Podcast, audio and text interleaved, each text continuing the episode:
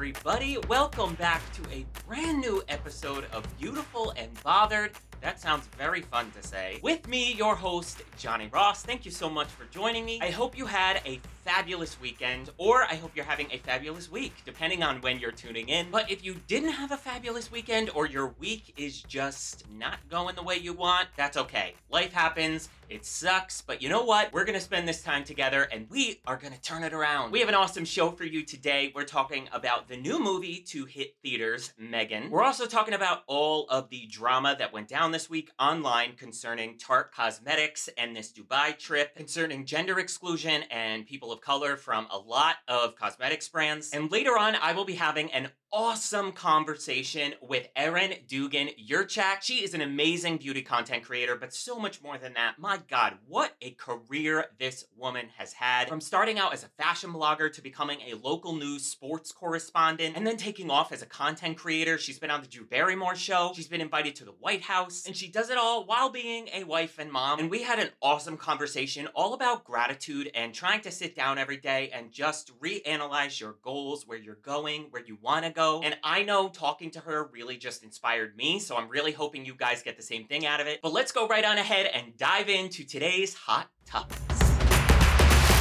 So, over this past weekend, I had the privilege of watching the brand new movie M3GAN from director Gerard Johnstone. If you know nothing about this movie, do me a favor after you're done listening to this episode, go ahead to YouTube and Google the trailer for M3GAN. The E is spelled with the number three. It is about a robotics engineer that creates a very lifelike doll that takes on a life of her own. As soon as the trailer came out a couple months ago, any video of M3GAN from the trailer was all over social media because people could tell how camp this was. It is the perfect combination of actual kind of scary, jumpy, where you really are kind of like unsettled at moments. But when I tell you, I laughed my ass off. I feel like movies aren't made like this anymore, where they really have that element of camp to them, but they're not trying too hard, if at all, to be camp. Almost in the vein of the original scary movies, or going back even further, like the Clue movie with Tim Curry and Madeline Kahn, or going back to a lot of the like Gene Wilder and Madeline Kahn movies, where they had that wink wink nudge nudge, but the writing was so good, the acting was so good, and the movie was so well done and put together that it didn't even seem like they were trying. Whether you go to theaters or wait wait for it to hit streaming, you have to watch this movie with a group of friends. Open a bottle of wine, get food, turn the lights out, and you are going to laugh your ass off with your friends. I saw it in theaters with a group of mine, and we were scream laughing, like grabbing each other's arms, belly laughing. Some of the moments are so insane that they loop back around to fabulous, and they wanted them that way. And that's why we left the theater so enamored with this because they were in on the joke. They wanted it to be this funny. It is so fabulous, so funny. It is taken off like such a firestorm. They're already talking about making the sequel for it, which I am beyond here for. So if you're looking for a good movie to watch in the coming month, I'm telling you, you gotta check out M3GAN. Now we're gonna move on to the Tarte Cosmetics drama that has been sweeping social media the past week. If you're not familiar with what happened, Tarte Cosmetics sent a group of girls on a brand trip to Dubai. And every aspect of this trip that the girls have been posting on social media just looks incredibly expensive and opulent and over the top. And people have been having really mixed feelings about it. It started out with them flying business class on Emirates to Dubai, staying in a Ritz Carlton, each walking into their hotel suites filled with tens of thousands of dollars of makeup and clothes. And a lot of the initial discourse was from people feeling that it was very tone deaf. We are heading into a recession, and it just came across very excessive and unnecessary. And a lot of people have already weighed in on this, mainly focusing on the financial aspect, whether they're entrepreneurs or people that have worked in public relations, booking brand trips, kind of debunking that maybe this trip isn't as expensive as it looks. Because a lot of the aspects, like the flights and the hotel, are probably heavily discounted, if not free because they're getting exposure. And you could tell just from the girls' social media posts, they have to post getting on the plane, sitting on the plane. Wow, this is the most comfortable seat I've ever sat in. So you know that the, the hotel and the flights are somewhere tied into this. So Tarte probably isn't spending as much money as it looks like. And then you can argue that this kind of a brand trip is very outdated. These were things that were done back in 2015, 16. They haven't really been done post COVID. This is the first big one to really happen. And it's not really sitting well with people. And I understand understand both sides of the coin. And I want to go on record saying that I do not think that the girls on this trip, the content creators, should be getting any flack. Other than the fact that some people are critiquing that they're not maybe using many Tarte products or some of them aren't using many Tarte products. But aside from that, they're not getting paid to go on this trip. 99.9% of the time, the trip itself is their compensation because to whatever degree it is very expensive. But that's why a lot of people get into this industry. They become content creators, they become influencers to get bigger and bigger and get opportunities like this. Because logically, I don't think any person is going to get an email saying, hey, we would love to take you on an all expenses paid trip to Dubai. And you're going to say, no, thank you. Which is also why, for me, I think it's been a little difficult for me to really get immersed in the culture that comes along with being a content creator or maybe making friends with other content creators because I don't claim to know what the intentions of the creators on this trip are. But I know for me, as far as content creation when it comes to beauty, that's not my end goal. I love that I'm doing this right now. And I always make the joke that I don't want to be, slash, I don't think I could be a 50 year old man still putting makeup on myself on the internet. It doesn't really go over the same way because I know the long term of my career, I've always had aspirations beyond beauty down the road, being a host, an actor, a comedian, and it's hard for me to relate to because I don't make content really showing off my life, showing off my house, showing off my car, showing off my clothes. It's a difficult thing for me to take interest in, or possibly I don't think my audience would be interested in it, and that might be my own baggage. With that being said, 95% of the takes of this entire trip have been about the financial aspect, and it is really rubbing me the wrong way that a lot of people, or even other very established influencers, are making videos almost finding it all funny. Like, guys, we've been doing this for years. What's the big deal? Why are you making such a big deal about it? Um, because the world has turned in the past three years. And I don't think people are relating to this level of showy abundance anymore. And now that it's possibly been debunked that this trip maybe wasn't as expensive as people thought, frankly, I don't really care about that because truly the rabbit hole that this entire saga sent me down was looking at Tarte Cosmetics social media advertising across the board for the past few years, as well as a lot of people of color on TikTok, whether consumers or content creators or beauty influencers themselves, talking about the lack of representation for people of color on this trip. And if you follow me on TikTok or Instagram, you'll know that I posted my take on this uh, saga. So what I noticed to start was that there obviously was not one boy content creator invited on this trip. You may see people in photos, but all the girls got plus one, so there's a lot of husbands on the trip. And that kind of just made me go to Tarte social media because it's always telling. And lo and behold, as I'm combing through TikTok and Instagram, scrolling and scrolling and scrolling and scrolling, I got two and a half years deep. My finger got tired, so I stopped. And in that two and a half years, they have posted one boy. And of course, he's doing skincare on himself. He's not putting makeup on himself. And like I said in my video this weekend, I'm just gonna start putting these brands on blast because I'm tired of it. They don't give a shit about guys in beauty. They don't give a about the LGBT community. A lot of brands still don't give a shit about people of color, whether their shades even go deep enough to match. And the only way that anything is going to happen with it is if people just start calling it out. But the problem is is that a lot of influencers are absolutely petrified to critique a brand in any way shape or form because that brand is not going to like their honesty for sales and they're going to start isolating themselves and losing out on opportunities like trips like these or brand deals. And as I was scrolling through their social media, I thought at least when it came to June, I would see some, you know, tokenized Pride Month posts of, you know, one or two boys with rainbow makeup on. Not even. So, you know what? Uh, Tarte, at least they're consistent. And for all the people out there in the world who are feeling the urge to say that boys shouldn't be wearing makeup in the first place.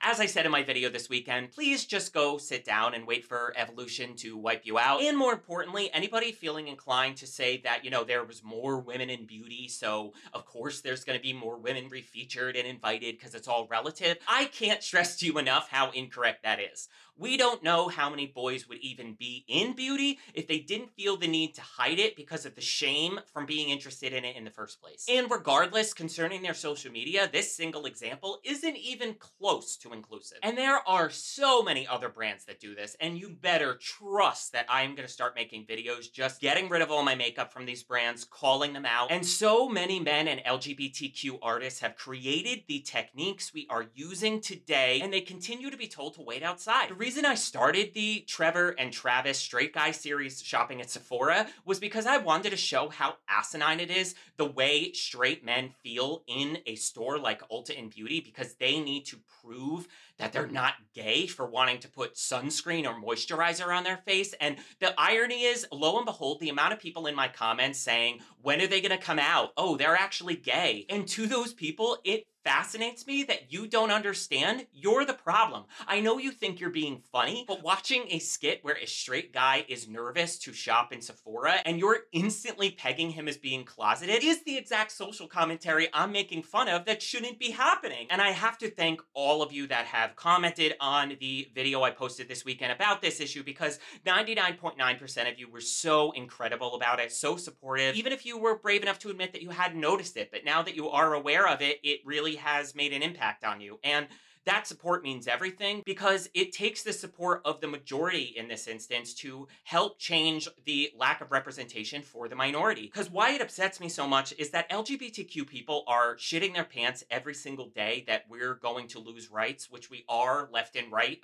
especially in certain states. When it comes to physical protection, job protection, insurance, and beauty brands can't be inclusive who they sell to in their social media, their advertising, their print campaigns, commercial campaigns because they want to make another couple million dollars a year, not pissing off homophobic people. And a couple of the negative comments that I got on the post I did this weekend, like someone commenting, of course, they're not going to post boys because it's a women owned company. So if a brand is owned by a Caucasian, should they only make makeup for white people? The scary thing to me about humanity, and I think we're getting worse and worse with this, I think everybody needs to ask themselves before they weigh in on a situation, am I commenting on what's going on solely based on my own experience. If you haven't stopped and considered what other people's ramifications of what's going on are, let me tell you, baby, that's called an assumption. And you know what they say about those. Have people considered what it's like for the 15 year old boy who lives in Alabama that is gay, gets called a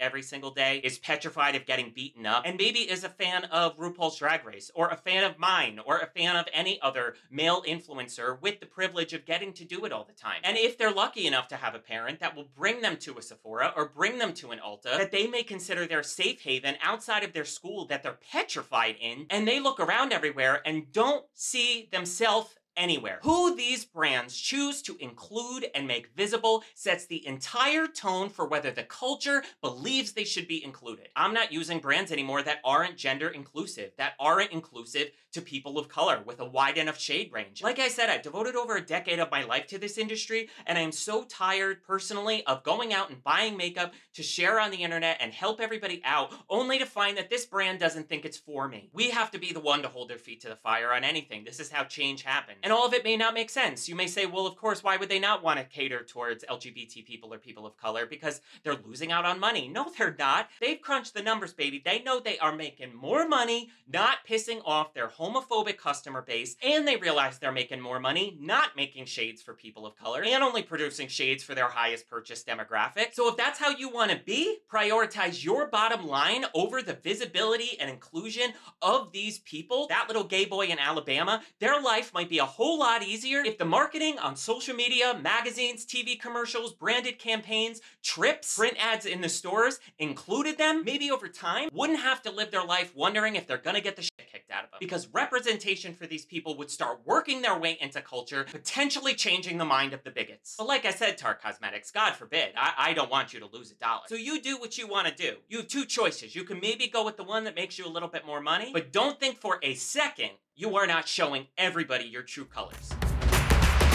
Welcome back, everybody. My guest today is a bona fide social media sensation. She gained 2.5 million followers on TikTok in just over two years. Sharing her love for all things beauty and inviting us into her life, she lets us know that navigating the confusing world of beauty is attainable to everybody. Let's give a big, beautiful, and bothered welcome to the one and only Erin Dugan Jurchak. Did I say it right? You said it right. Woo-hoo! Beautiful. How are you? Oh, I'm great. Today is my work day.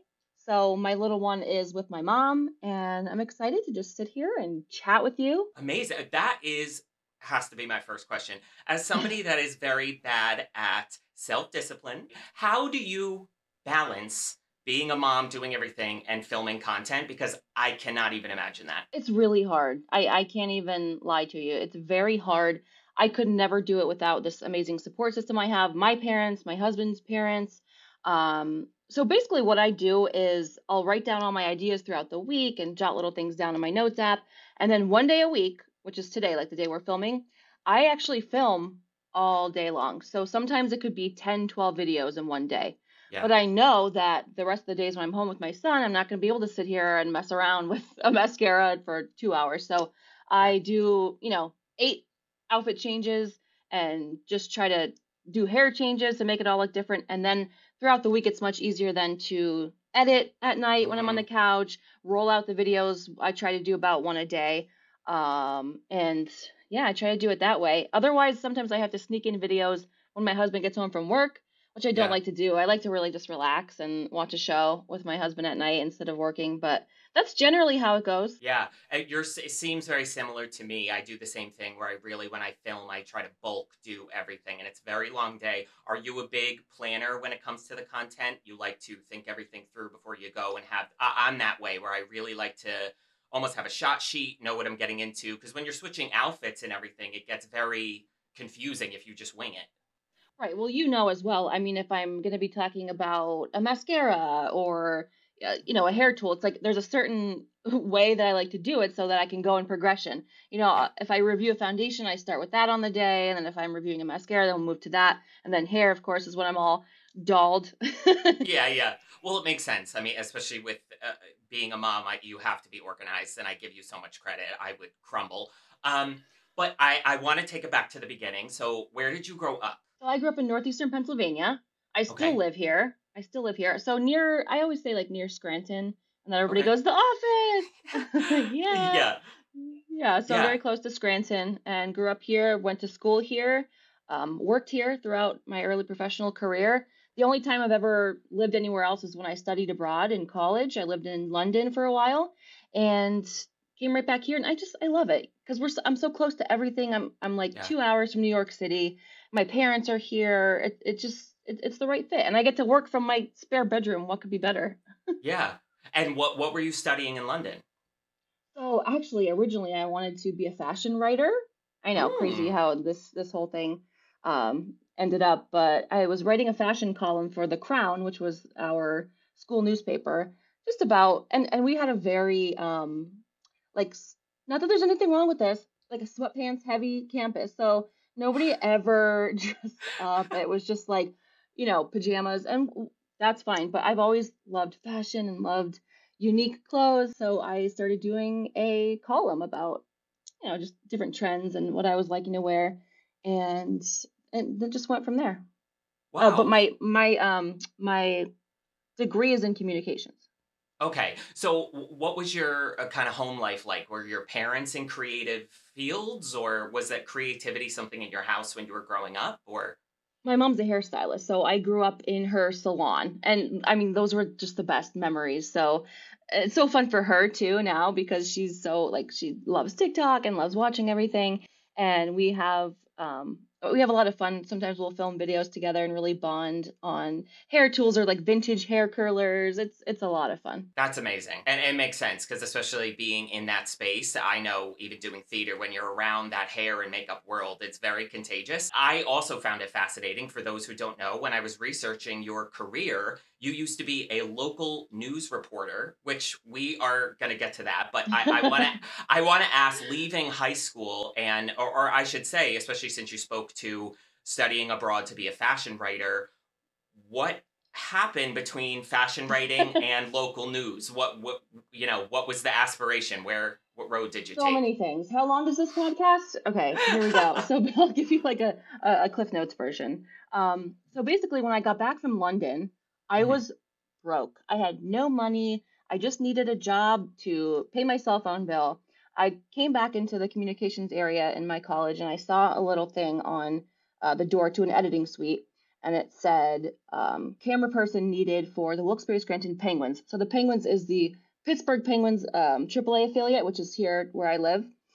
And I'm like, well, that's cool because I had gotten also really into filming and editing little music videos with my friends or just little projects. I really loved editing. I'm like, that's cool. I can get to know more about, you know, uh, filming and, and camera work.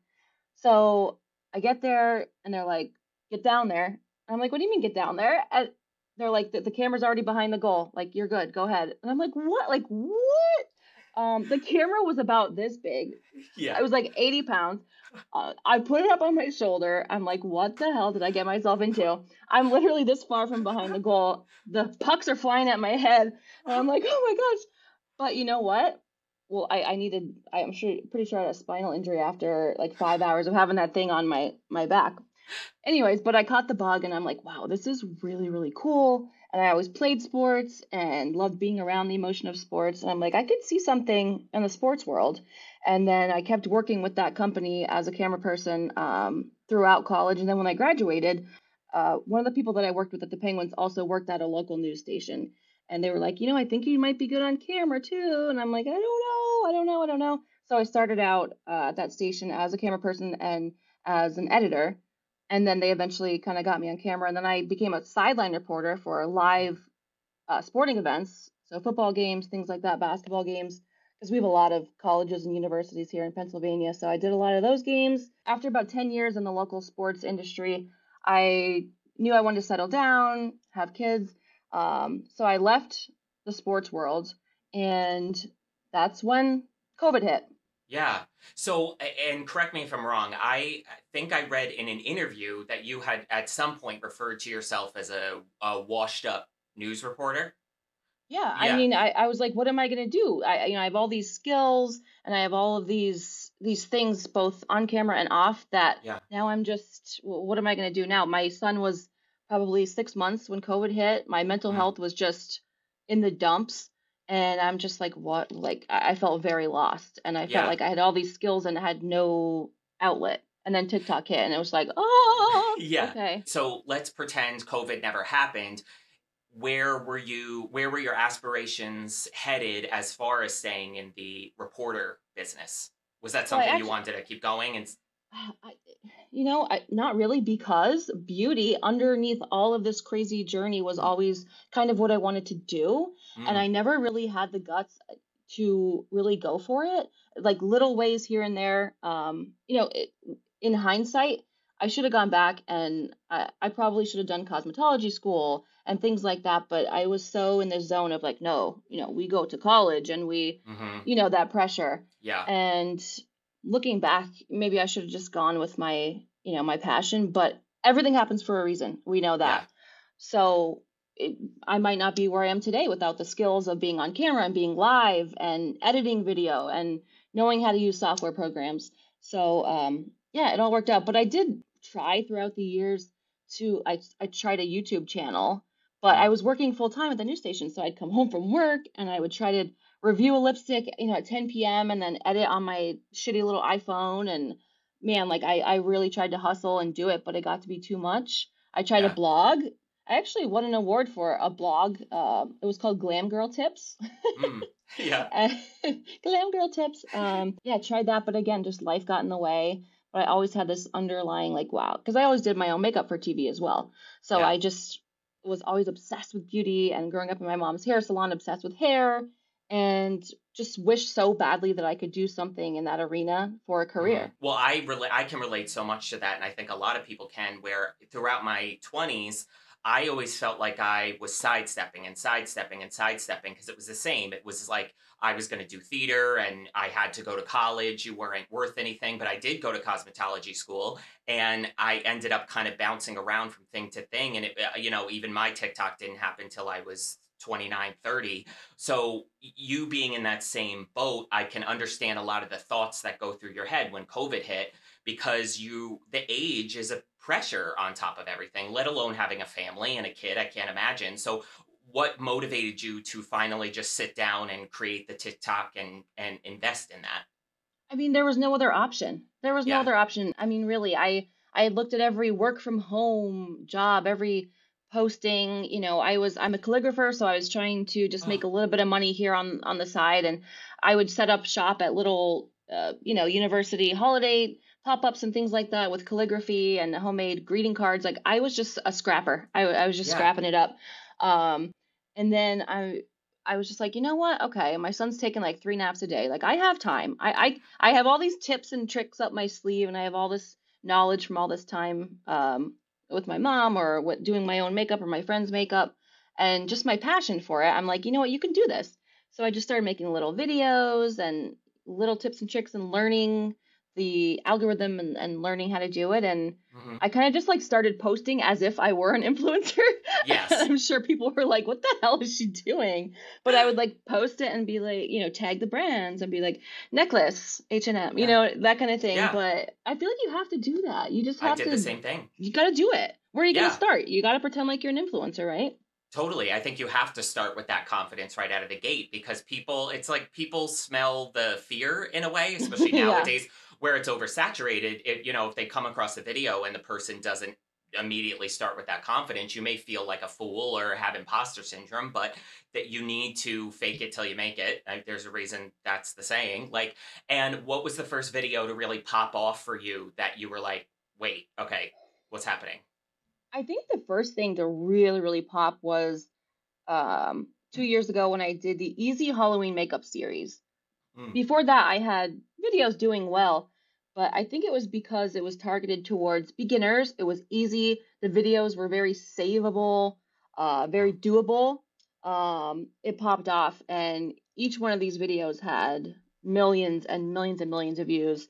Um, and it was also a 10 day series, so the follower count just bumped up. I, I think I grew maybe 300,000 followers from the series wow. It was a Wow. very large jump of people following to see what was the next day or saving or trying this and that was yeah, i started to kind of get you know pr from brands and and all these things that i just dreamed would never ever ever happen and Yeah. um yeah then i was like i could do this i could really do this So I'm always curious when I talk to other people who do this, and i- it's relatable to many other careers. There's a weird kind of purgatory where your following starts to grow, maybe PR starts to come, but it does take a little bit before you're getting maybe brand deals or you're making money on YouTube or you're making money off of the social media platform.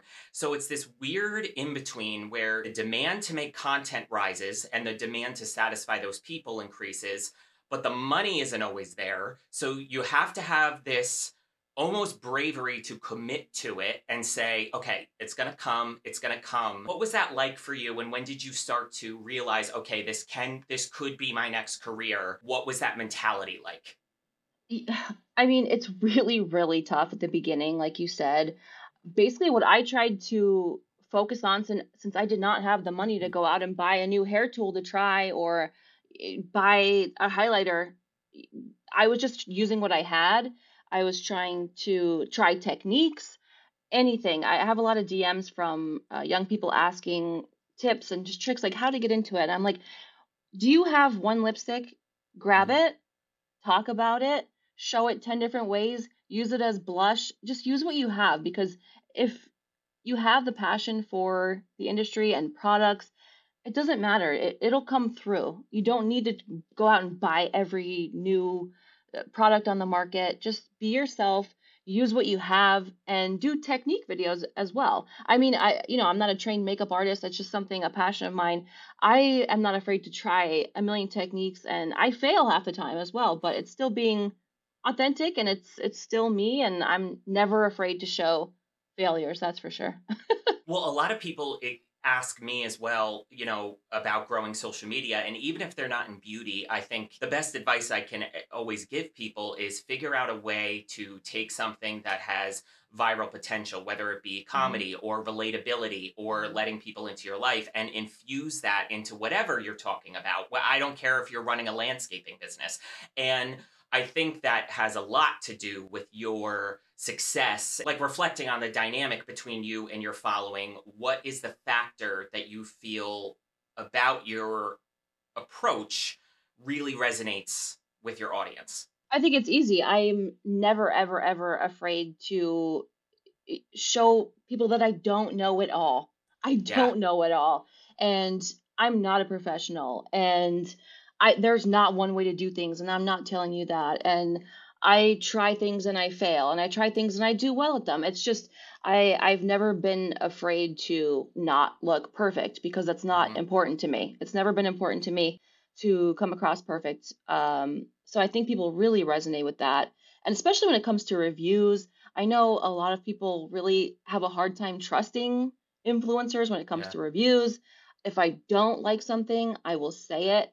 And I'm not worried about getting kicked off a PR list. I'm Yeah. worried about what my audience, um, how, how they trust me. Because Yeah.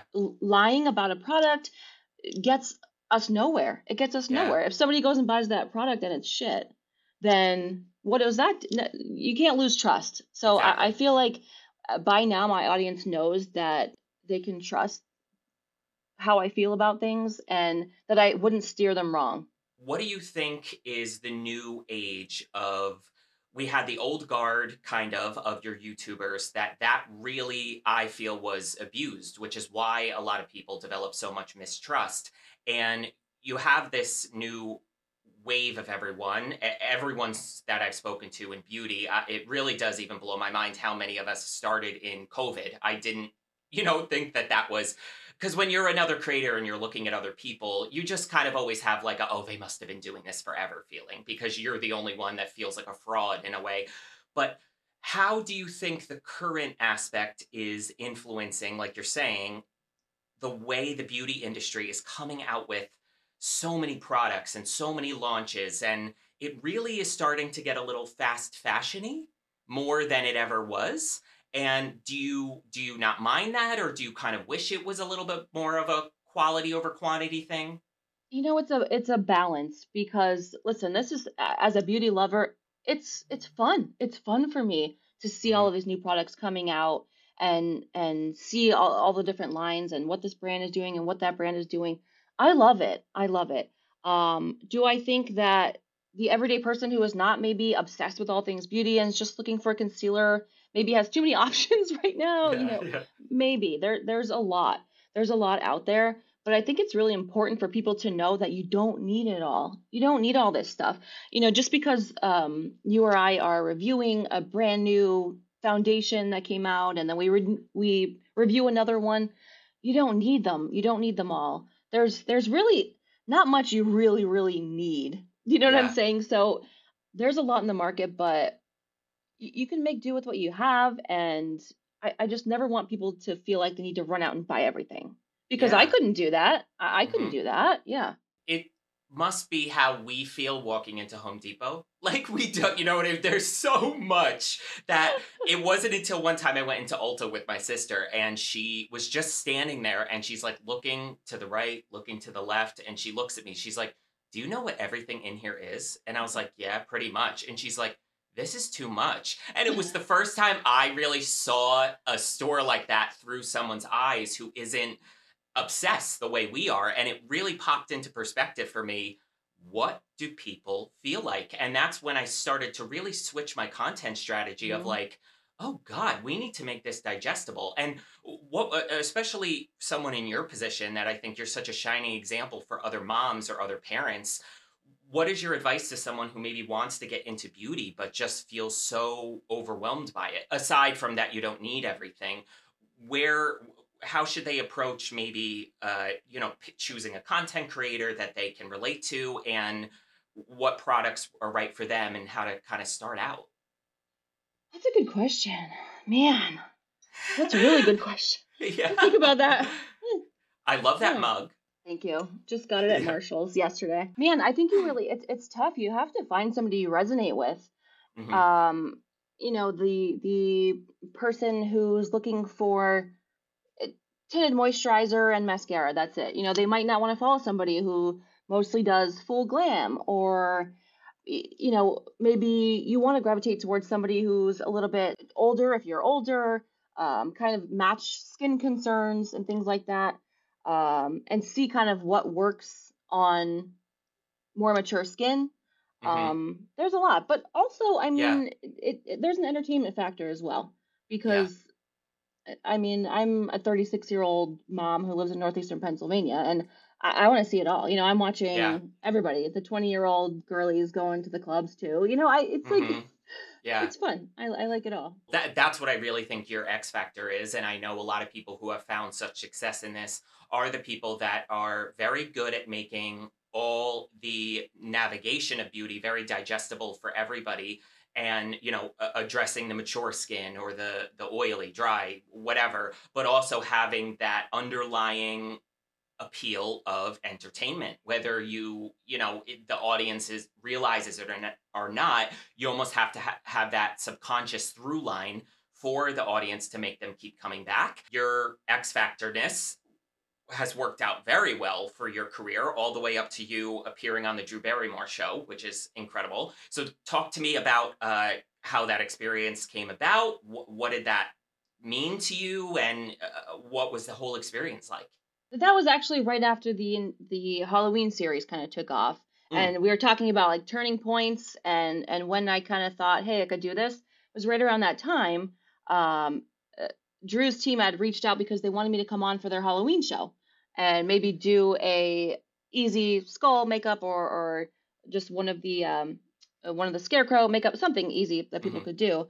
Um, and I I got all ready and everything, and I ended up being like cut for time. Like I couldn't be on that show. Mm. I was like, oh darn. Um, but then they were like, but we really like your personality and we want to have you do a little segment another time. So we'll contact you. And I was like, okay, they're probably not going to. But then about a month later, they were doing, uh, Drew was doing a skincare series and um, asked me to come up with a topic that was hot at the moment. And I just talked about slugging because Mhm. I, I've always slugged. Um, I've always slugged Yeah. personally.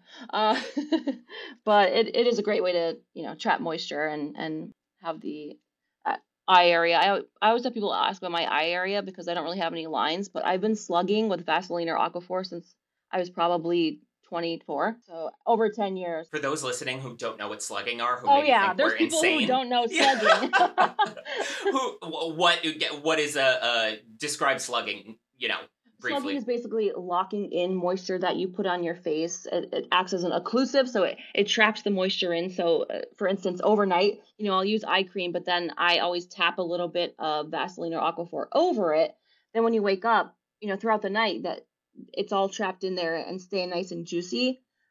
And sometimes I'll put it on my laugh lines or Mhm. uh, in between my brows. It just kind of like anywhere you want to just yeah, keep yeah Trap keep it it juicy yeah trap trap in that moisture so i did a little segment about that and yeah it was cute oh, that's incredible. Have you tried the um CeraVe healing ointment? That's I love that for slugging.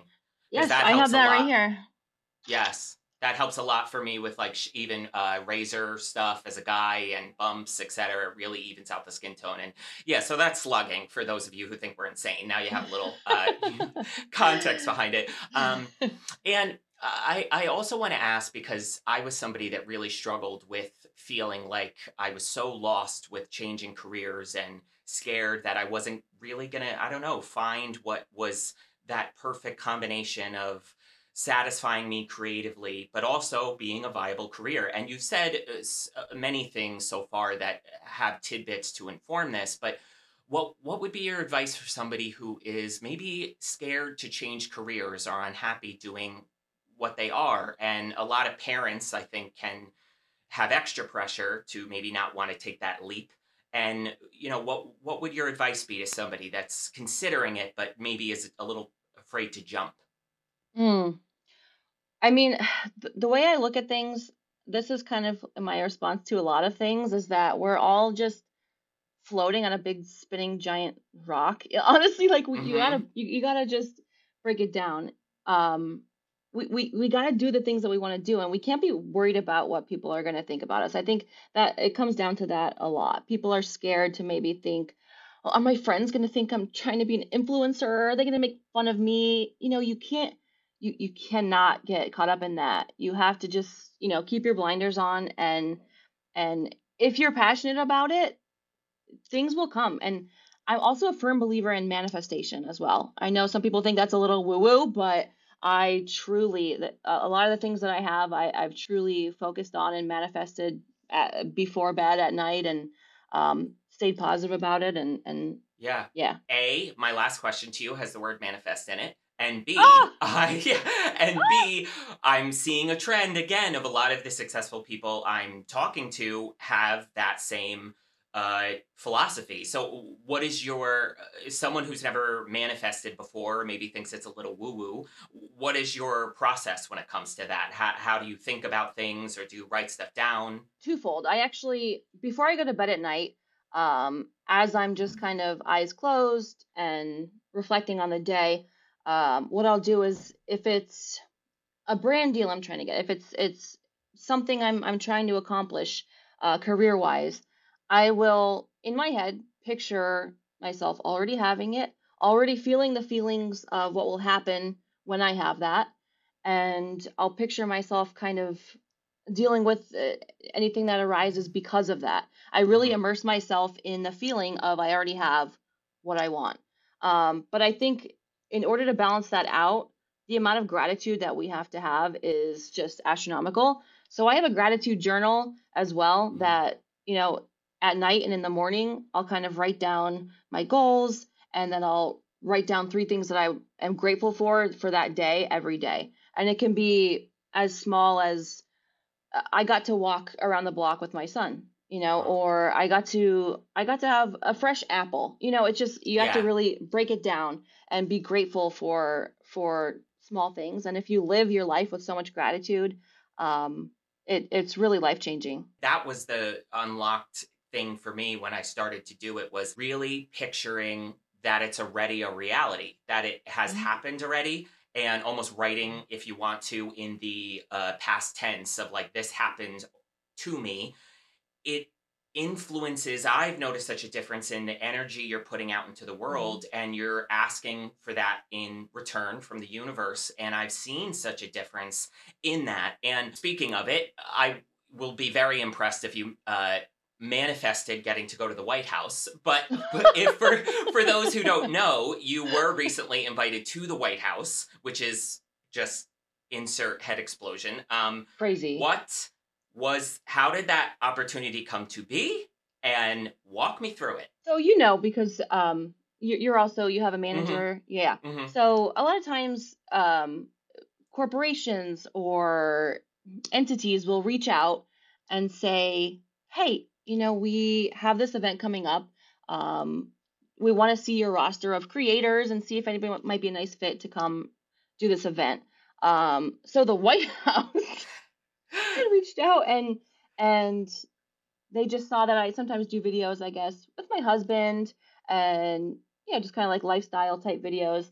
And they were having a event where creators could come and get a tour of the holiday decorations, and then we could do videos or photos, and just kind of like like a, a PR kind of like goodwill thing um, for the White House. It was nothing political Yeah. it it was nothing like that. It was just a um a walkthrough and a chance to a once in a lifetime chance really probably to be able to see the gorgeous the tree and the decorations and yeah, just kind of take some Wow. content. Yeah, they just they they do a lot with digital creators, which I I, I saw after the fact, but Yeah. they really they really see that the White House sees that young people are scrolling their phone right now. What was one of the most uh, just maybe unexpected things looking around? Because I'm always somebody that I daydream a lot about maybe what something's going to be like or feel like or see. And then once you're in that uh, physical moment, I, I'm always so interested in a weird way. This may sound, I may sound like a nut job, but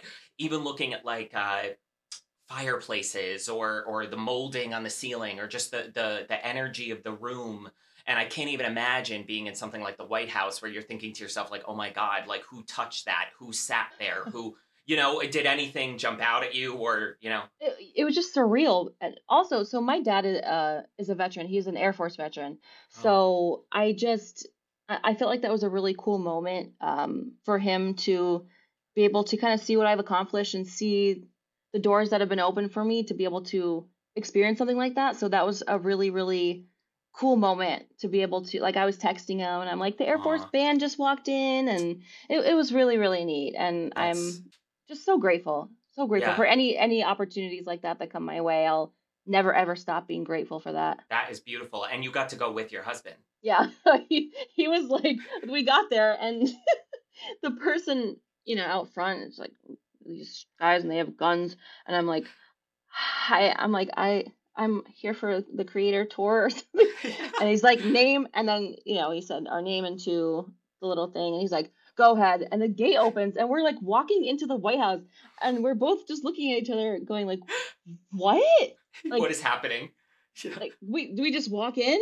And he's like yeah yeah knock on the door like ring the doorbell yeah well there was a lot more like yeah, security yeah. security um checkpoints before yeah. we just walked in but just door opening and kind of, of walking in we were just like what yeah wow. whoa speaking to uh, the you know bravery maybe or, or the ability to jump and change careers. I've noticed this with my fiance as well and I've, I, it's very evident with you and your husband on your social media.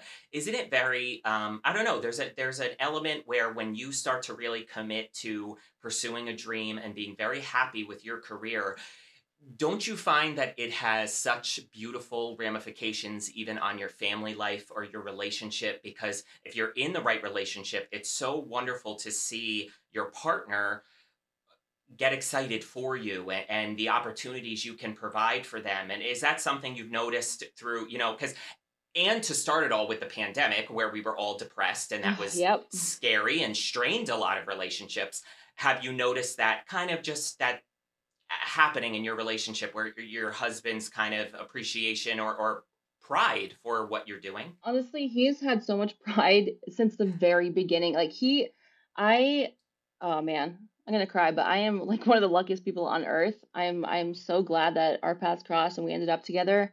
Um, he's the most wonderful father. He's so supportive.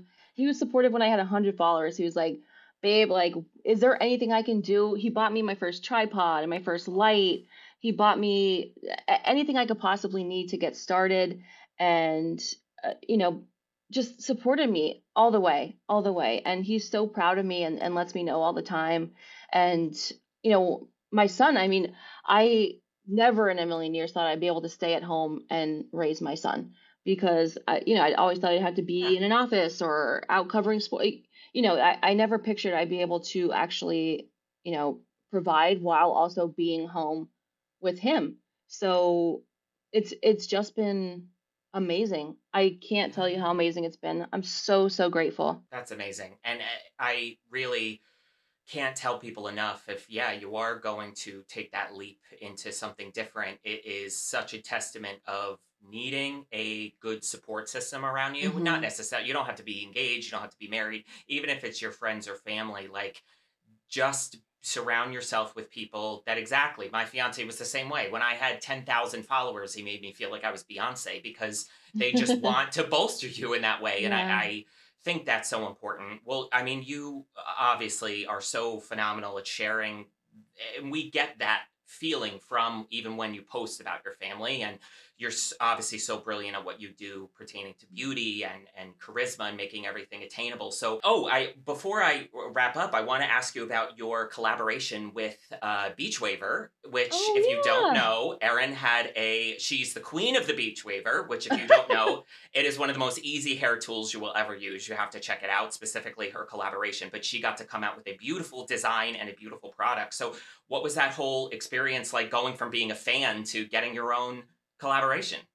So, so, so crazy. So I don't know if you know this, but I, I told you I tried to get into YouTube years and years ago, but I want to say, I think it was like seven or eight years ago. I well, I was trying to work at QVC, okay, because I'm thinking, oh my god, I can talk about beauty products and use my on-air skills. Like this is yeah. perfect for me. Wow. So I actually did end up auditioning there, um, yeah. three times. Wow. No, never okay. heard back. Yeah. they did end up reaching out. I uh, they did end up after reaching the out. Fact. Yeah, after yeah. the fact. But we ain't gonna say that. Yeah. Too late. Yeah. Um, I made a video. I'm like, okay, what can I for my QVC audition that I have to send in? What can I use that I truly, really love and I know like the back of my hand, and I can talk and talk and talk about it. So I grabbed my beach waver, the beach waver that I bought. Um, I used all the time to do my hair for TV did my little self, you know, self uh, filmed audition tape, and I did get a call back into the QVC office from it. So that just shows you how long I've been using it and loving yeah. it. Um, and we talked manifestations. One of the things I did at the beginning of the year last year was um, I knew I wanted to collaborate with a brand and I wanted mm. to have, you know, my first collab come out. And it could not have worked out any better that a product that I have used for so, so, so long and I stand by 100% and um, just have always had a had, had a love for it to be able to collab and have my name on a box, oh my gosh, I, am yeah. still not over it. It's so crazy. Yeah, well, it is absolutely beautiful. The design is what would you say? It's very uh like 70s ish inspired or yeah. 60s. Yeah, late yeah. 60s, early 70s kind of um this kind of vibe like the retro yes. kind of yeah all, all those vibes. I've always been inspired by that time frame and the fashion and the hair and the makeup. Everything was funky and fun and extra and cool and just everything I, I strive to be, I guess. yeah, for everyone listening, I'm telling you, if you need it, a game changing, easy product, you got to check out the Beach Waver, specifically Erin's collab, because the design is beautiful. You got to well, show it, did, to me. It did sell out. I'm, I was gonna say, out. I was gonna ask that. Is there a restock? pl- is there a restock planned, or how? How? Not you know at, at this point. Okay. Not at this point. Um, let's uh, manifest it let's manifest a restock. Um, would love that. Yeah. But I will say, just because my specific collaboration is sold out, it, you can get the same result. Oh, you know, with, with, with a one inch or a one and a quarter that. inch beach waver. So by all yeah. means, don't yeah support yeah beach waver. That yeah. Going forward now, like what do you think is next for you? What are you manifesting for 2023? Oh man, well I'd love to collab with a makeup brand.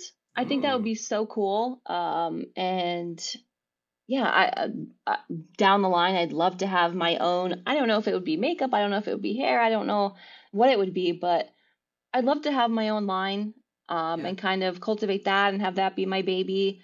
Um, I, at this point, I really don't know. I'm just living in the moment, and I'm so happy I can sit here in my side bedroom and make content and have that be a career.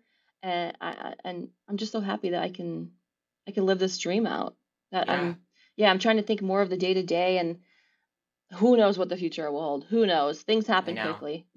First the White House, next the world. but no, seriously, I think you I can see it for you tenfold because I think people there's a we're talking about quantity or quality over quantity, maybe wanting to be the way the industry's going. And I think look at the success of so many brands that have come out in the past couple of years by people like yourself who eat, sleep, and breathe it and can attest so much to the quality. And I- I'm so excited because I can't even imagine what your products would be like and the thought you put into everything would is going to be incredible. So I'm so excited to see what you do next. And I cannot thank you enough for talking to me. I loved meeting you in person. We met at that oh, I know. We were like, yes, yes, yeah. We were we were the only thirty year olds in a sea of twenty year olds, and we were like, um, boom, yeah, like, yeah. But I loved meeting you. I, it was so amazing talking to you, and I can't thank you enough for coming on.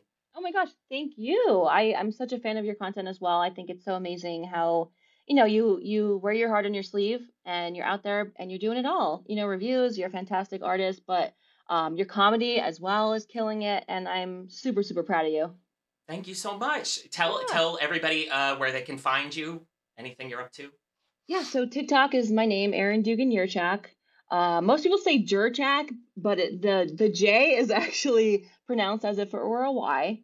Mm-hmm. Um, so it's Erin Dugan Yurchak. Um, my Instagram is Erin Dukes because Dukes was my uh, my nickname growing up and in high school, my volleyball nickname. So it's E R I N D U G E S. And then my YouTube is Erin Yurchak. And Beautiful. that is my goal for this year is to get more on that and do a little bit more long form, which you're like a, a master of. Yeah, I love I do love YouTube. I have to and I think you're made for it. So I'm excited to see that. I would when you said your nickname was Dukes, I don't know why I immediately jumped to I thought that would be your nickname as a uh camera woman holding the 90 pound camera. That just seems like go see Dukes. That's what I Yeah, go see Dukes. She's behind the goal. yeah. Oh my god, that's brilliant. Well, I, thank you so much. This was phenomenal and I hope you have an amazing 2023. I can't wait to see what's next. You too, and best of luck with the podcast. I can't wait to listen to everybody and get all the tea. Thank you, my love. I'll talk to you soon. Bye, sweetie.